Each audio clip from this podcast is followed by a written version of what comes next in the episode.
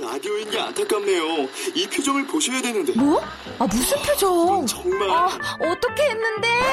KBS 라디오 7개 채널에서 제공하는 최고급 정보들을 사진과 기사 그리고 영상으로 확인하실 수 있습니다. 읽는 라디오 KBS 라디오 홈페이지 라디오.kbs.co.kr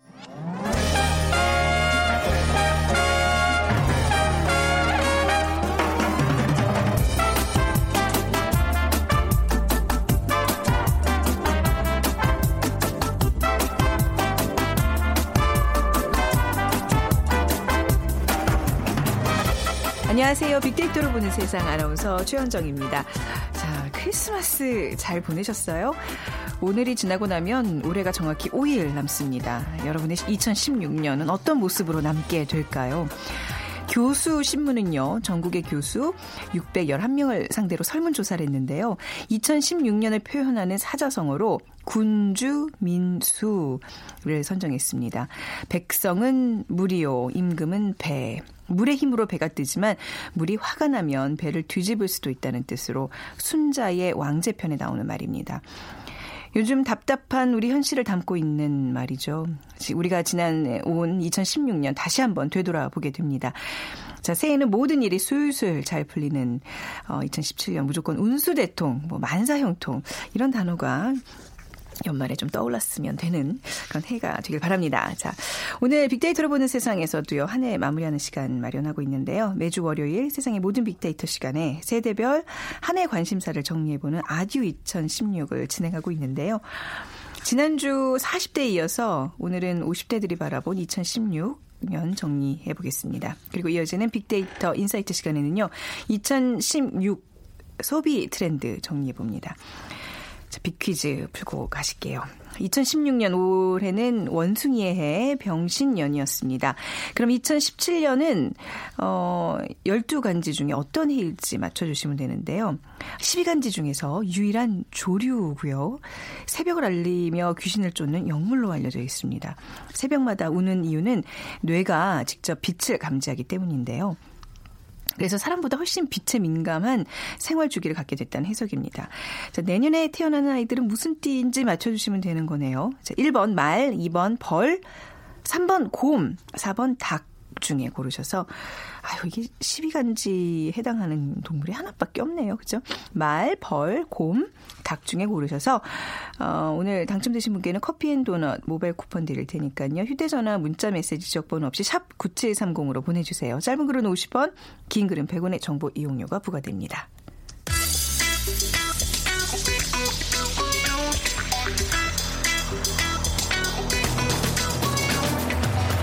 오늘 여러분이 궁금한 모든 이슈를 알아보는 세상의 모든 빅데이터. 다음 소프트 최재원 이사가 분석해드립니다. 네, 다음 소프트 최재원 이사 나오셨습니다. 안녕하세요. 네, 안녕하세요. 네. 오늘 이제 역시 2016년을 세대별로 정리하는 시간 50대 포커스 좀 맞춰볼 텐데요. 네네. 지금의 50대는 예전의 50대와 좀 많이 다른 것 같아요. 네, 뭐 40대와 비슷하게 일단 소비 관점에서 적극적인 소비를 좀 보여주고 있는 그러니까 40대만큼은 아니지만 네. 그리고 또 이 IT 정보에 그래도 많은 그런 관심과 그리고 또 음. 필요하다면 이 투자도 하는 그런 세대로 보여졌고요. 그리고 새로운 50대들은 또 화장품 또 의류 음. 시장의 또 주요한 소비자로 부상이 되고 있는데 네. 이 피부 관리에 신경 쓴다라는 음. 50대도 한 예전에 비해 두 배 정도 많이 늘었다고 하고요. 또 의류 소비와 관련해서 다른 연령대와 또 차이를 보이고 있는 건 그래도 요새 no brand라고 해서 이렇게 브랜드에 많이 그래도 영향을 좀 덜 받는 분위기긴 네. 한데 50대들은 그래도 브랜드가 중요하다 라고 선호하는 연령대로 분석이 됐어요. 그래서 네. 아무래도 이제 브랜드가 50대들한테 의류 선택의 기준이 되고 음. 넥타이, 핸드백 또 이 브랜드 제품이어야지 뭔가 좀 어. 좋아 보인다라고 생각을 하시는 것 같아요. 네, 조금 이제 저도 약간 포함되지만 좀 밑세대들은 너 메이커 입었어? 그 메이커야? 약간 그쵸. 그런 그런 단어 많이 썼잖아요. 그렇게 요즘, 오랫동안 네, 네. 살아오셨죠. 요즘 젊은 세대들은 메이커란 단어를 전혀 안잘 모르죠. 네. 네. 그리고 좀 더 이렇게 젊어 보이려는 그런 욕구들이 네. 강한 세대.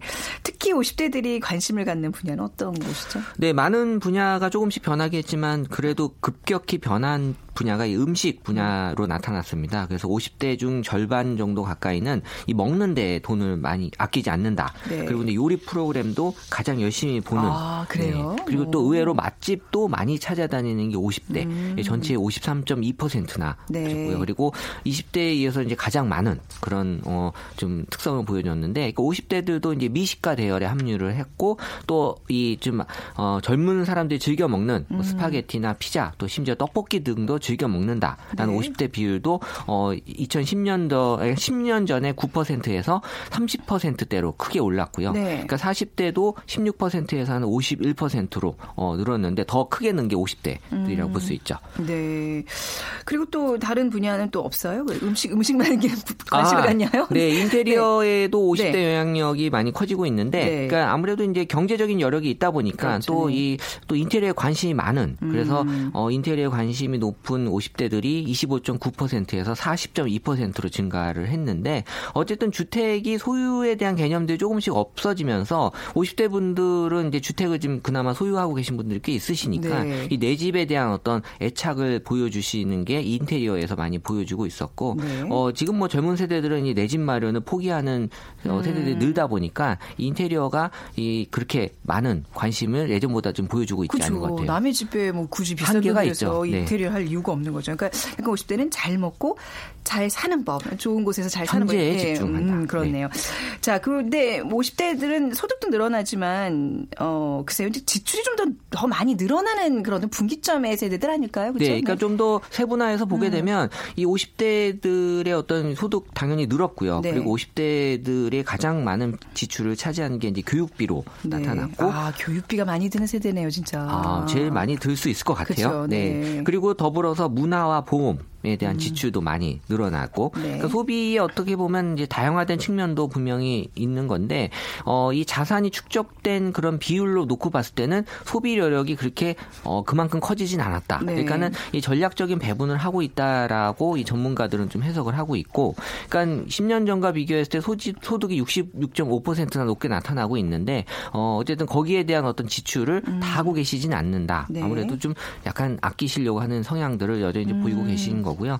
그러니까는 이 한국 경제 성장을 이끌어온 그 베이비 부머 세대들이잖아요. 네. 그러니까는 어, 거기에 맞게 또 지출도 어느 정도 지금은 좀 보여주고 있는 것 같고, 그러니까 교육의 지출이 높다라고 하는 건 자신에 대한 투자도 어느 정도 지금 포함이 돼 있다고 아, 합니다. 아, 그래요. 네. 그러니까 뭐 자녀에 대한 어떤 투자만 교육에 이루어지는 게 아니라 50대들도 본인의 어떤 교육에도 분명히 음. 투자를 하고 있고, 그러니까 이런 것들이 일본 같은 경우에는 그냥 무조건 싸고 저가가 같은 현상들이 계속 보여지고 있는 반면에 한국은 어 그나마 어 내가 이것만큼은 아끼지 않는다라는 음. 게 보여지는 그러니까 일본하고 조금 다른 네. 그런 어떤 특성을 보여주고 있다고 합니다. 그러니까 이제 50대에 자녀를 두신 분들은 이제 뭐 대학에 진학하거나 이제 이렇기 때문에 좀 큰 돈이 좀 드는 목돈이 그렇죠? 목돈이 그렇죠. 네. 그리고 음 역시 한 60대로 좀 넘어가면 또 이제 자녀들 결혼시키면서 또 목돈이 들어가는 뭔가 이렇게 굵직 돈 들어갈 일이 많네요. 그렇네요. 큰 돈이 예, 지출이 네. 좀 많아지는 세대들이 할 수 있는데 네. 요즘은 액 active senior라 그러잖아요. 네. 예전 같지 않아요? 이제 노년층들이요, 그렇죠? 그 active senior를 어떻게 정의를 하는지를 좀 봤을 때는 그 은퇴 후에 사회활동에 적극 참여하는 네. 50대 후반이나 60대를 지칭하는 신조어인데,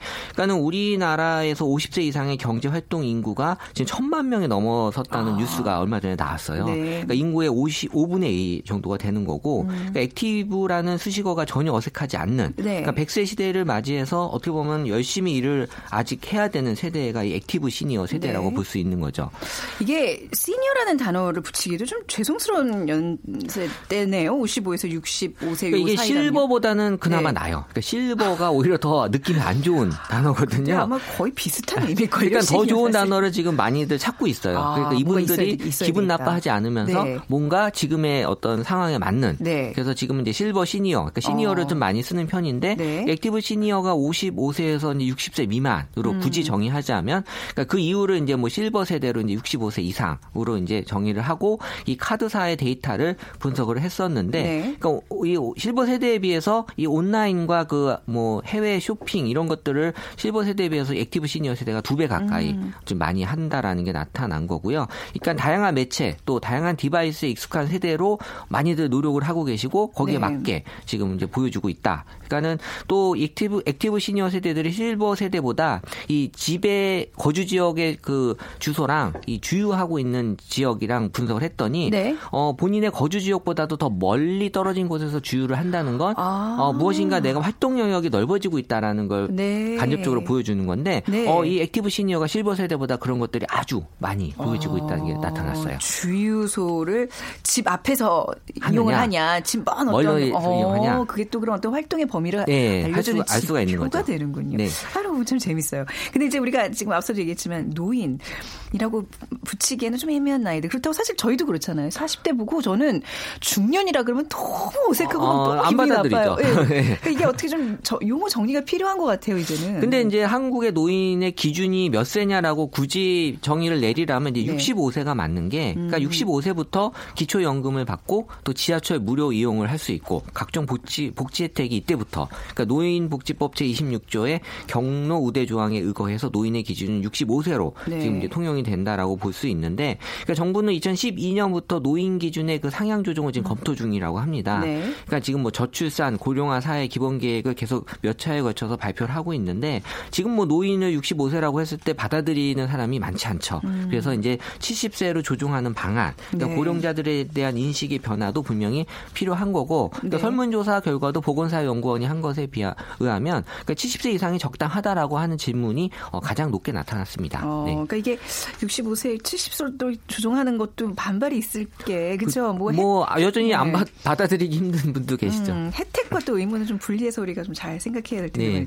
65세는 그래도 분명한 거는 이제 한창 일할 나이들이세요.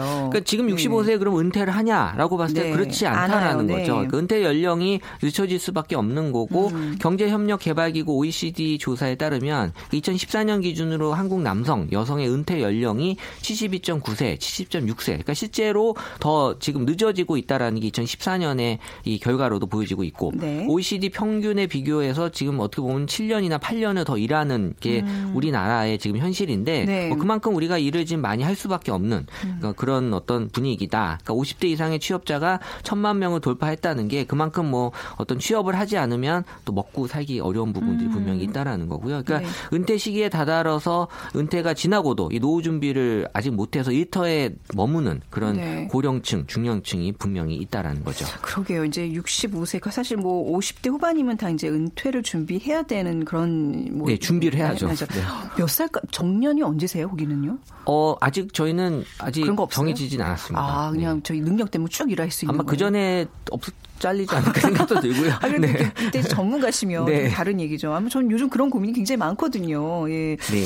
자, 근데 이게 또 이제 우리가 60대 얘기를 좀 하면서 꼭 짚고 넘어가야 될 게 이 투표층에 관한 어떤 그 관심들이 굉장히 높아요. 노년들의 투표 성향 이런 것들. 뭐 그러니까 내년에 네. 우리 대통령 선거가 음. 지금 치러질 예정이기 때문에 이 또 고령화 속도가 빨라진 만큼 이 대통령 선거에도 이 실버 투표층이라고 지금 표현들을 하고 네. 있는데 그러니까 60세 이상의 유권자가 계속 늘어나고 있고 있고 60세 이상의 유권자는 분명히 투표를 분명히 하는 세대들이거든요. 좀 많이 참여하는 참여하는 투표율이 네. 높은 네. 그러다 보니까 전체 전체적인 그런 투표에 있어서 영향을 많이 주는.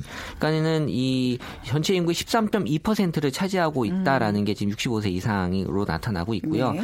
그러니까 저 연령층은 지금 감소하고 반면에 네. 감소하는 추세가 있다 보니까 이런 그 고령자들에 대한 어떤 그 투표에 대한 전략들을 음. 세워야 된다라는 게 지금 중요한 요소가 되고 있는 거예요.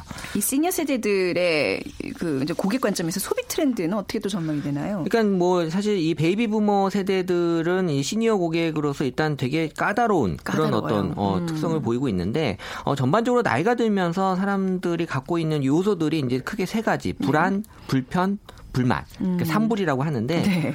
결과적으로 다시 얘기하면 요 세 가지를 해결해 주면 이분들은 지갑을 연다는 거거든요. 네. 그러니까는 어 지금 뭐 일본에서 좀 인기가 있다고 하는 여성 전용 피트니스 중장년 클럽을 보게 되면 네. 어이 거울이 없고요. 그리고 남자가 없고 그리고 이제 화장이 필요 없는.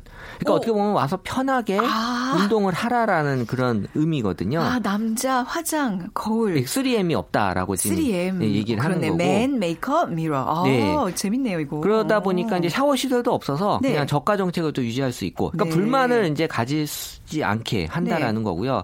그리고 또 나이가 좀 드시면서 이 건강식을 선호하기 때문에 음. 근데 요새 마트들이 너무 대형화되다 보니까 이것도 네. 장 보러 가기가 너무 힘드신 거예요. 그 음. 그 안에서 한참 돌아다녀야 돼요. 그러니까 신선 제품을 좀 비싸더라도 좀 안전하게 갖다 줄 수 있는 네. 이런 것들에 대한 불편함을 또 해결해 주면 음. 이분들이 분명히 또 산다라는 거고 그리고 이제 소비 니즈와 결부가 되면서 이런 옷, 구두, 가방을 한 번에 또 제공해 주는 네. 어, 이런 것들이 이분들한테는 되게 중요한 요소가 되고 있어서 아. 그러니까 타겟이 되고 있는 관점에서 이런 것들을 해결해 주면 네. 어 어쨌든 여력이 있으시기 때문에 음. 충분히 이 소비 관점에서 어 잘 어, 공략을 할 수 있다라는 거죠. 네, 불안, 불만, 불편 요 요 세 가지 요소만 좀 잘 해결이 되면 지갑을 누구보다도 적극적으로 열고 열 수 있는 예, 세대들이죠. 큰 씀씀이도 굉장히 클 수밖에 없는 그 세대라는 게 중요한 포인트군요. 알겠습니다. 가시기 전에 비퀴즈 다시 한번 부탁드릴게요. 네, 2016년 올해는 원숭이의 해, 병신년이었죠. 네. 그럼 2017년 내년은 12간지 중 어떤 해일까를 맞춰주시면 되는데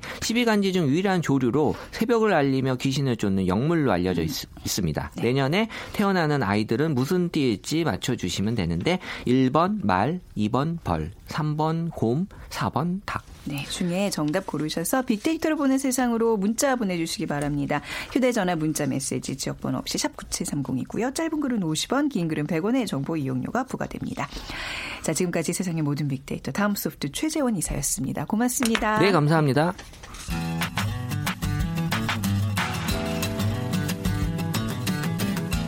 마음을 읽으면 트렌드가 보인다.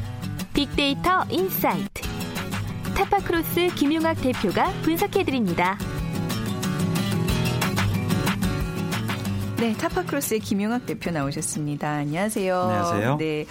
2016년을 정리하는 게 참 재밌고 의미 있는데 오늘 마지막 시간이네요. 한번 좀 정리를 해볼까요? 네. 네, 벌써 한 해가 지나가고 네. 마지막 시간이고요. 예.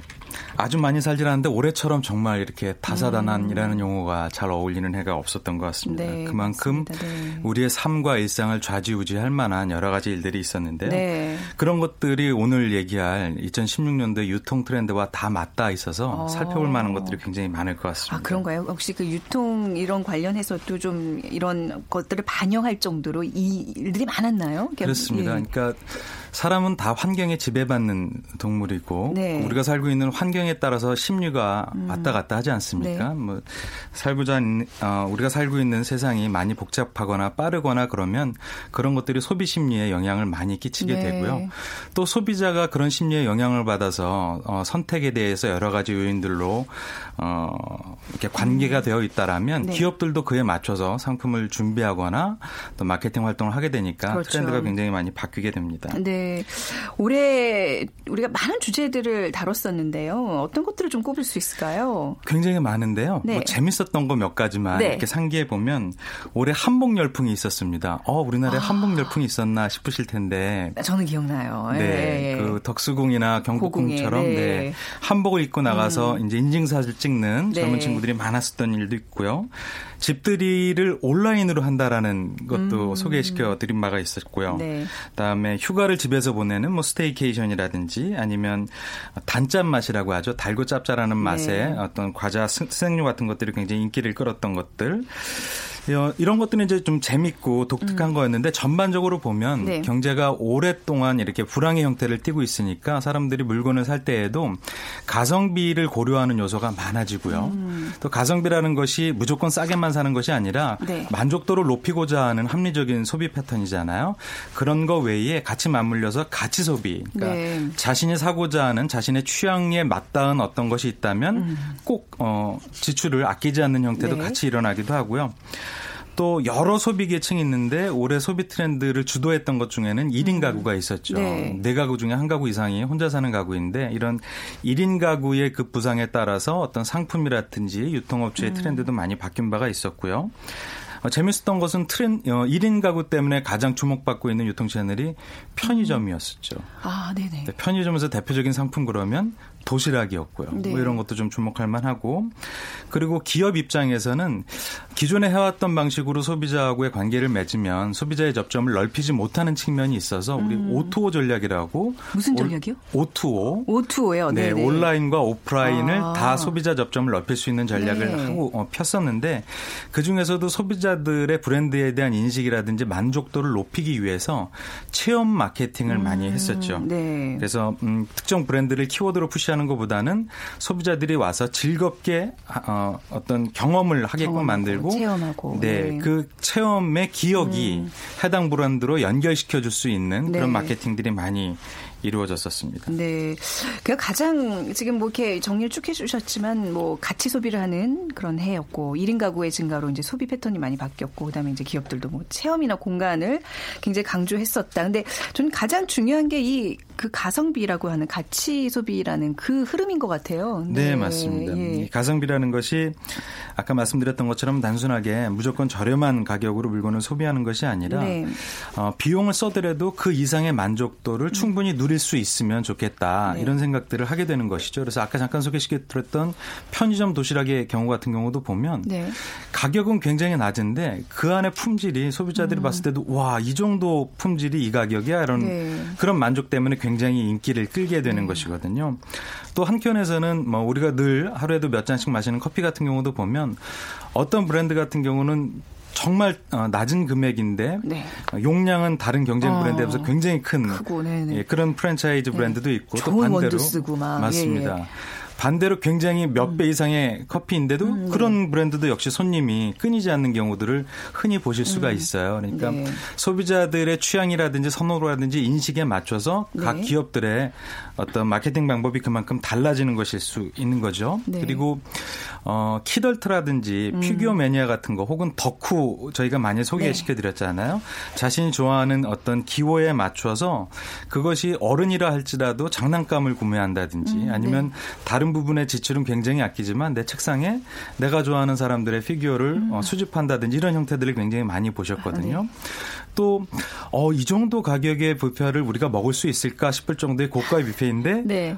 어, 2, 3개월 전에 이미 이야기 다 만료되는 형태들도 일어나잖아요. 있더라고요. 최근에 뭐 어떤 그 해산물 좀 많이 나오는 데 있는데 네. 몇 달치가 다 이야기 끝났대요. 굉장히 맞습니다. 고가임에도 좀 깜짝 놀랐어요. 네. 그게 그 가치 소비인가요? 그만큼 맞습니다. 많이 먹을 수 있는 비싼 재료를 뭐 그런 의미인가요? 이게 네. 불황기에 늘 아. 나타나는 두 가지 형태의 패턴인데요. 어. 하나는 가성비를 고려하는 그 네. 패턴, 하나는 가치 소비 어. 패턴인 거죠. 이런 것들이 이제 다 일어나게 되고요. 네. 어, 가성비 트렌드 중에서 시장에 가장 유의미하게 드러났던 특징이 바로 렌탈 시장입니다. 네. 그러니까 예전에는 소유하는 데에 가치를 둬서 네. 실제 뭐 수백만 원 그 이상의 비용을 내고 구매했지만 음. 장롱에 놓고 잘 보지 않았던 이런 것들이 일반적인 형태였는데 네. 이제는 그런 것들을 다 렌탈을 이용해서 음. 구매를 하게 되죠. 그래서 어, 올해 가장 히트쳤던 어, 렌탈 품목 보면은 안마 의자가 있었습니다. 아, 네네. 네. 저도 사실 굉장히 호쾌해서 몇 번 알아봤는데. 네. 음, 네. 그러니까 집안에서 일상에서 음. 쓰는 생활용품뿐만 아니라 음. 어떤 그렇게 자신의 힐링을 위해서라 또 고가의 네. 이제 브랜드 같은 것들, 상품 같은 것들을 렌탈로 쓰고요. 재밌는 렌탈 품목을 보면 어, 면접이나 데이트할 때 필요한 의상이라든지, 의상도. 네. 네. 아니면 뭐 캠핑 용품이라든지 음. 아니면 예술 작품 이런 것들도 다 네. 렌탈 시장을 이용해서 구매를 하고요. 그러다 보니까 최근에 홈쇼핑을 통해서 어, 뭐 자동차 같은 것들을 네. 구매하는 형태들도 굉장히 많이 늘어나고 있는 것이죠. 그래서 네. 앞으로는 어, 이런 렌탈 서비스 시장이 훨씬 더 크게 어, 음. 확대될 것으로 예상할 수가 있을 것 같습니다. 우리가 거주하는 집도 사실 뭐 월세 전세 이것도 렌탈 개념인 거잖아요. 그렇습니다. 네. 어, 이제 자가용으로 이렇게 그러니까 자가의 네. 형태로 소유하는 것보다는 네. 다뭐 전세라든지 월세 그렇죠. 형태로 이용을 하고 음. 최근에 주택 트렌드 보면 웬만한 그 생활 장비들이 다 built-in으로 built-in. 내장되어서 네. 나오니까 그런 것들이 더 좋은 효과를 보여주기도 하죠. 하죠. 네.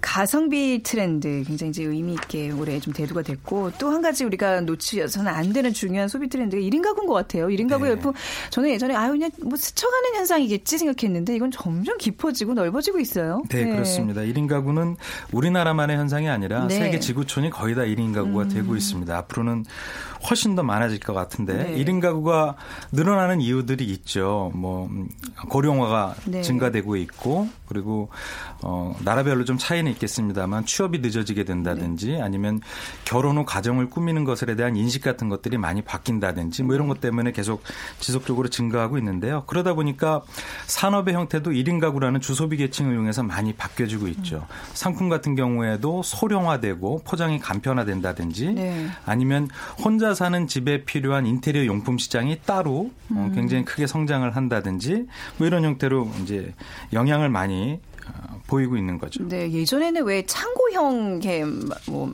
저기 마트 뭐 이래가지고 뭘 하나 사면 이렇게 막 테이프로 따닥따닥 붙여가지고 크게 팔고 있는데 네. 그건 어때요 요즘? 잘 그러, 돼요? 그러다 보니까 네. 혼자 사시는 분들이 온라인상에서 네. 공동 구매를 하는 형태가 아, 굉장히 많이 늘어납니다. 그렇게 사면 훨씬 싸거든요. 네, 확실히. 우리가 흔히 벌크 형태라고 하죠. 혼자 쓰기에는 굉장히 많은 용품이 음. 나오기 때문에 같은 지역에 살고 있는 혼, 네. 혼자 사는 분들끼리 같이 가서 함께 아. 구매한다든지 아니면 온라인 커뮤니티에서 네네. 공동 구매에 대한 의향을 어, 포스팅을 음. 하고 그거에 따라서 같이 구매를 형태가 많이 일어나게 되죠. 그 홈쇼핑 자체도 어떻게 보면 공동 구매 형태로 대량으로 뭔가 물건을 보내주잖아요. 그렇죠. 이런 것도 1인 가구 이런 소비 패턴에 비하면, 그러니까 저기 우리가 염두에 둔다면 좀 바뀌어야 되는 그 마케팅 전략 아닌가요? 그렇습니다. 네. 그래, 어, 그래서 실제로 뭐 네. 홈쇼핑에서도 1인 가구만을 위한 품목이 굉장히 마, 많이 늘어나고 있기도 하고요. 네. 최근에 1인 가구 같은 경우는 SNS를 다루는데 굉장히 능숙해서 음. 온라인을 통해서 같이 구매를 하는 때가 많이 일어나게 그렇죠. 되는 네. 것이죠. 저는 홈쇼핑 굉장히 잘 이용하는데 너무 많이 줘서 항상 불만이거든요. 네, 저도 네. 아, 아이템 하나만 있으면 네. 좋겠는데 그러니까요. 꼭 여러 가지를 구매해야 돼서. 네. 그러니까 아무튼 이런 식으로 이 마케팅에 있어서 업계가 굉장히 발빠르게 변화해야 될 것 같아요. 맞습니다. 네. 1인 가구 즉 혼자 살다 보니까 혼자 사는 분들이 갖고 있는 심리 중에서 가장 큰 것이 외로움이거든요. 네. 그 외로움을 달랠 수 있는 시장이 커질 수밖에 없죠. 음. 그 대표적인 시장이 바로 반려동물 시장입니다. 아, 네네. 얼마 전에도 소개해드렸었는데 반려동물도 이렇게 음. 다양화되고 있죠. 네. 강아지라든지 고양이에서 고양이. 뭐 파충류라든지 네. 그리고 이러다 보니까 그 반려동 물 동물들을 위한 용품 시장이 굉장히 많이 음. 커지게 되고 있고요. 이게 네. 1995년도에 어, 저희가 조사했을 때는 약 5천억 원 정도라고 발표된 적이 있었는데 네. 2020년도에는 이 반려동물 시장이 약 6조 원 정도로 예상이 된다고 하니까 음. 네, 엄청나게 시장이 커지고 있는 것이죠. 네. 올해 참 많이 들었던 얘기가 이제 경기 불황인데요. 이런 상황에서 유통업계는 어떤 지금 표정으로 한 해를 마무리하고 있는 건가요? 아, 아까 말씀드렸던 네. 것처럼 유통업 업계는 네. 소비자하고의 접점을 극대화하는 전략을 다 쓰고 있습니다. 네. 그래서 온라인뿐만 아니라 오프라인, 음. 오프라인뿐만 아니라 온라인 전체에서 소비자들을 만나고 있는데요.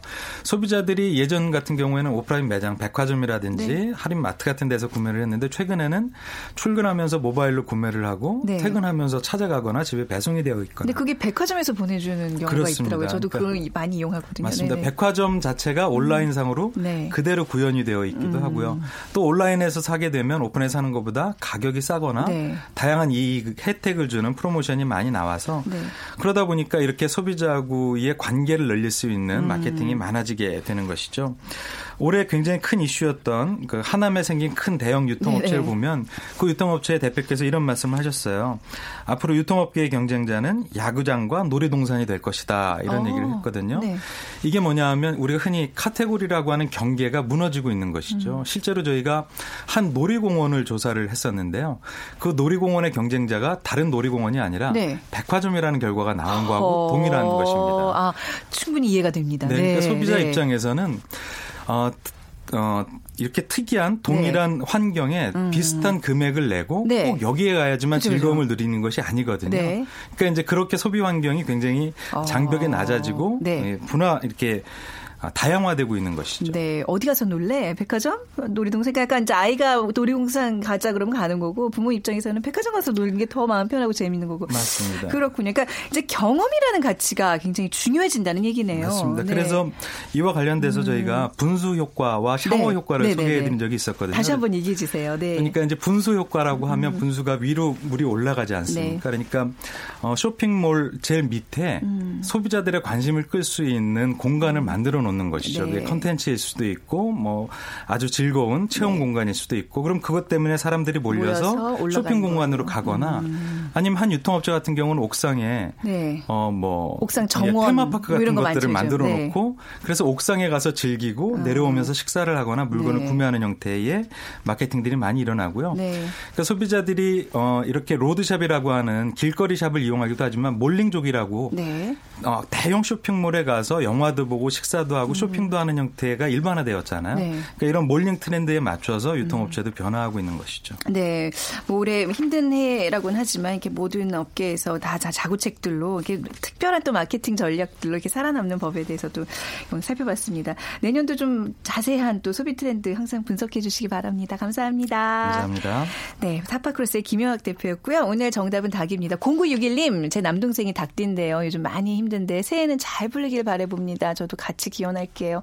그리고 8091님, 다사다난했던 한 해가 저물어가고 있습니다. AI가 아직도 유행인데 올해를 기점으로 모두 어, 걷어가고 달게 해에는 우렁찬 닭구름처럼 힘찬 해가 열렸으면 좋겠습니다. 자, 두 분께 커피 앤 도넛 모바일 쿠폰 드리죠.